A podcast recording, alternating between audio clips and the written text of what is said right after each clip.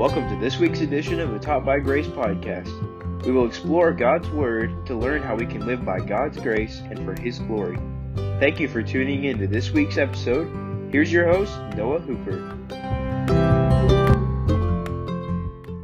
From Bethlehem to Egypt to Nazareth to the Jordan to the Sea of Galilee to Capernaum to the Garden of Gethsemane, we have the life of Jesus in the gospel accounts. He was baptized, tempted, followed, believed, and rejected. He cleansed, healed, restored, and resurrected. He taught the multitudes and the disciples. No one has lived a greater life than Jesus. But each of those places and events succeeded one another to culminate in the pivotal point of redemptive and human history the crucifixion. Jesus did not come to simply give men a better way to live. Neither did he come to take care of physical infirmities without addressing the greatest sickness. Jesus did not come on a mission of morality or medicine, but redemption. He came, as 2 Corinthians 5 tells us, to reconcile sinners to himself. Jesus came, as Paul said, into the world to save sinners. And the only way to save sinners was through the cross. Matthew 27, verses 33 through 56, Mark 15, verses 22 through 41, Luke 23, verses 33 through 49, and John 19, verses 16 through 37 record the crucifixion of Jesus from when his cross was placed in the ground on Golgotha to right before Joseph requested his body for burial. In less than 100 verses, this pivotal point of human and redemptive history is chronicled. Many chapters in the gospel records are devoted to the Passion Week, but only a few verses are given to record the crucifixion. And John Phillips makes a crucial observation on this. He said, The four evangelists hurry over the dreadful details the piercing nails, the hammer blows, the searing, stabbing pain, the violent jerk as the cross was hauled aloft and dropped into its waiting hole, the heat and flies and tormenting thirst, and the cramping muscles and screaming tendons. Jesus endured it all, end quote. It's interesting that compared to how large the Gospels are and how large the Bible is, very few verses are given to tell us what happened on the cross. The crucifixion, the cross, dying on a cross is quite possibly the worst way a human being could possibly die. But God did not inspire these authors to give us great detail about what Jesus endured. They did not tell us about the pain and the agony that he endured. Rather, they just tell us what happened. Because, as Alistair Begg has pointed out before, much of what the New Testament is devoted to is to explain to us why these events happened. It is not for us to dwell on the sheer agony and the pain and the horror of the cross, though that is and was absolutely unimaginable. But these events are not given so that we will simply look at them and say, Oh my, how awful and how horrible is this, but so that we will know what the purpose of these events were, what the reason for all this was. So, as we look at the crucifixion a little bit, we must remember that we are not looking at this simply to say, oh my, how awful that was, but we are looking at this to see why it happened. These passages reveal, though not in great detail, what happened on Calvary. Jesus is offered kind of a medicinal wine to ease the pain, but he refuses to drink he was going to take it all. Jesus is nailed to the cross and mounted on the hill between two criminals, fulfilling the prophecy of the Old Testament that he would be numbered with the transgressors, the just dying with the unjust. The soldiers take his garment and cast lots to divide it up, fulfilling another Old Testament prophecy then there are people who mock, deride, and tear down Jesus with their words, and then the world turns dark. Jesus cries out, asking why the Father had forsaken him. He also tells John to take care of Mary, his mother.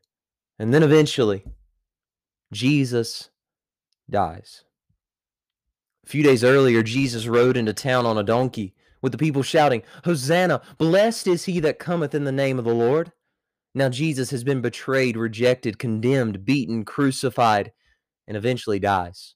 This man that had taken Israel by storm now seems to be nothing more than a martyr who died for a cause. A sad ending to a miracle working, powerful, speaking, and love displaying man. Or so it seems.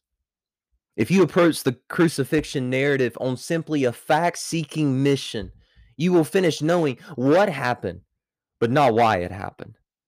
Innocent people have died for crimes they did not commit throughout history.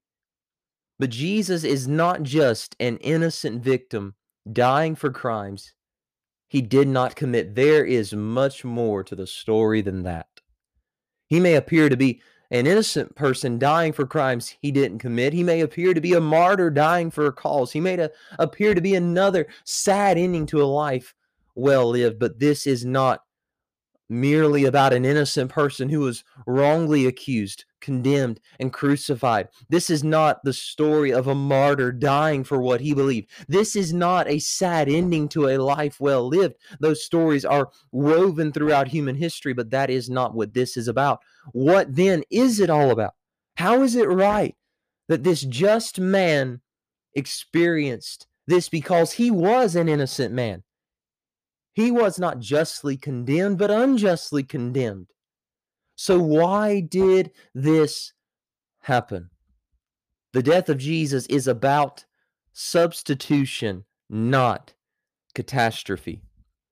The death of Jesus is not about a just man simply dying, but about who the just man died for. In a sentence, the cross is about this Jesus died for sinners. That is what the cross is about.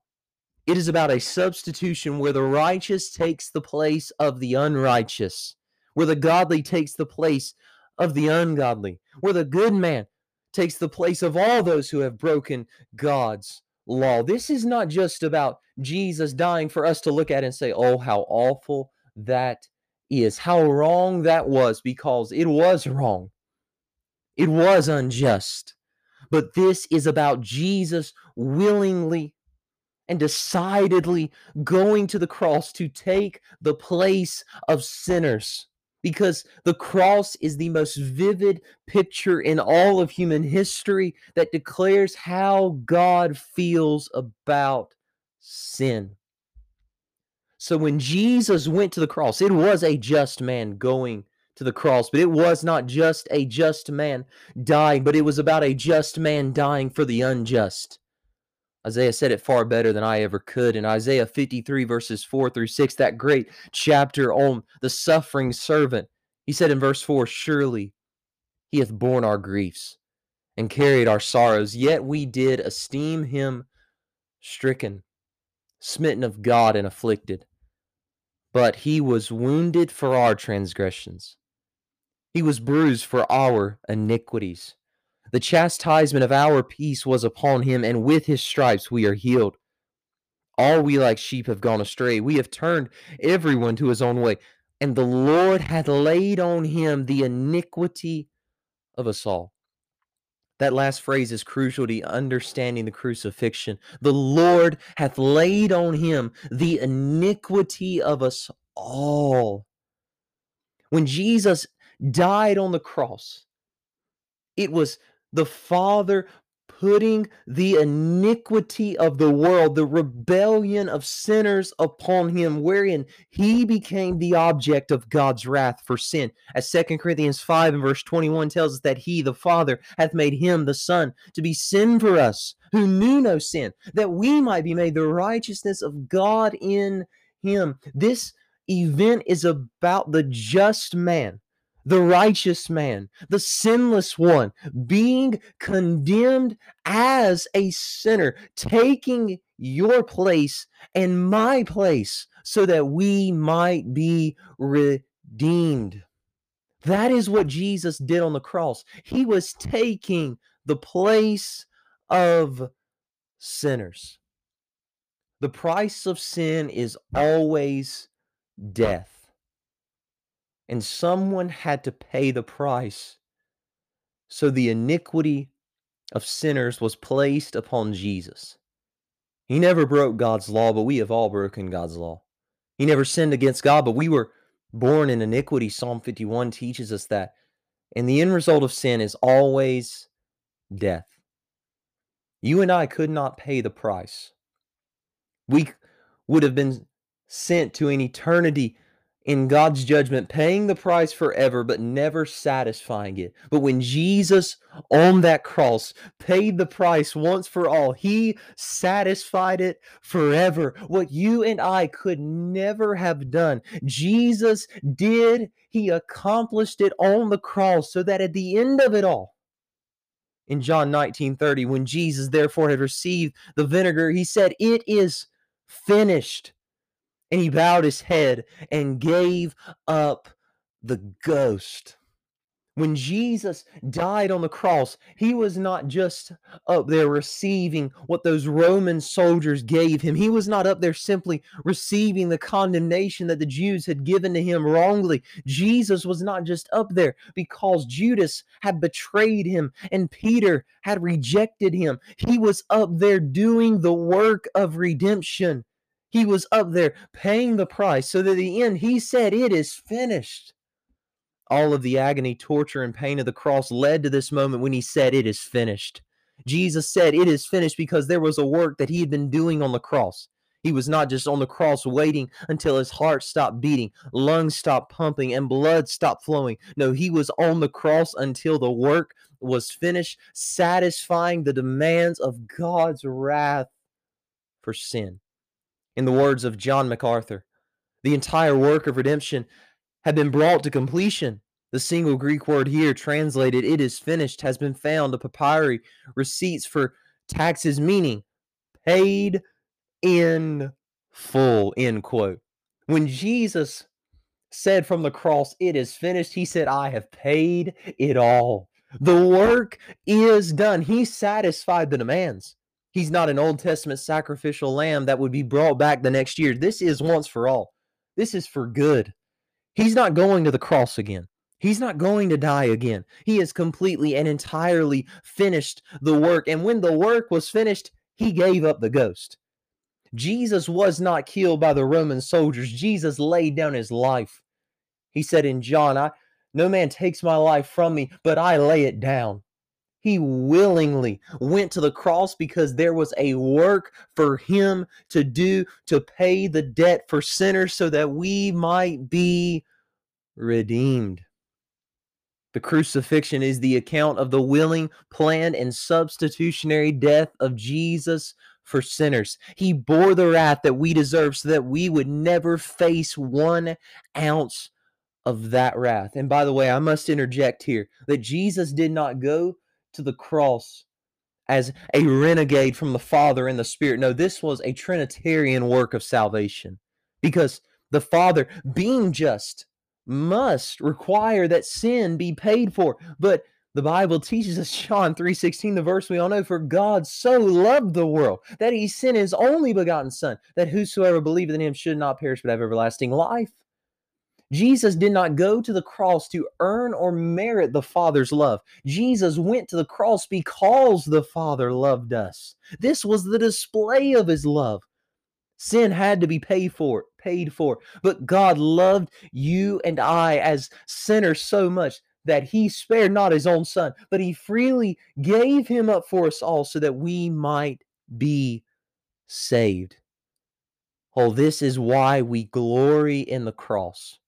We have no boast in ourselves. It is all of Jesus. He did everything necessary to pay for our sins and give us eternal life. And when he said, It is finished, it was finished. In the words of Colossians 2 and verses 13 through 14. And you, being dead in your sins and the uncircumcision of your flesh, hath he quickened together with him, having forgiven you all trespasses. All of it is gone, blotting out the handwriting of ordinances that was against us, which was contrary to us. And he took it out of the way, nailing it to his cross. Verse 15, and having spoiled principalities and powers, he made a show of them openly, triumphing over them in it. He took the handwriting of ordinances that condemned you and I as guilty. It was contrary to us and said, We are guilty and we were justly condemned for sin. And he took it out of the way. He nailed it to the cross as a declaration that I paid it all. Friend, Jesus paid it all. The cross is not just a story of a man enduring great pain and agony, though it is the greatest story of someone enduring pain and agony. It is the account of God reconciling sinners unto himself through his Son. On the cross, we see just how awful sin is because Jesus endured all of that because that is what sin cost. But we also see how great God's love is for sinners in that he spared not the son, but he willingly gave him up so that you and I might be saved. The cross declares to us Jesus took our place. And for you and I who are in Him, oh, it is finished.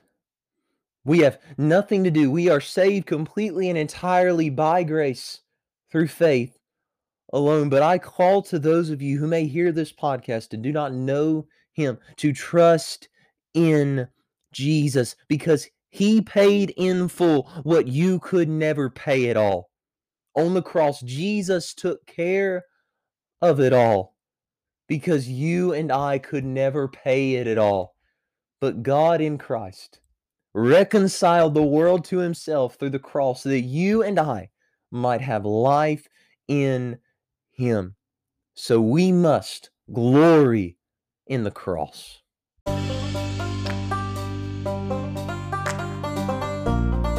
Thank you for listening to this week's edition of the Taught by Grace podcast. If you enjoyed the episode, I hope you will consider subscribing and leaving a review on whatever podcast platform you listen to it on. So I hope you will join me next week on the next edition of the Taught by Grace podcast.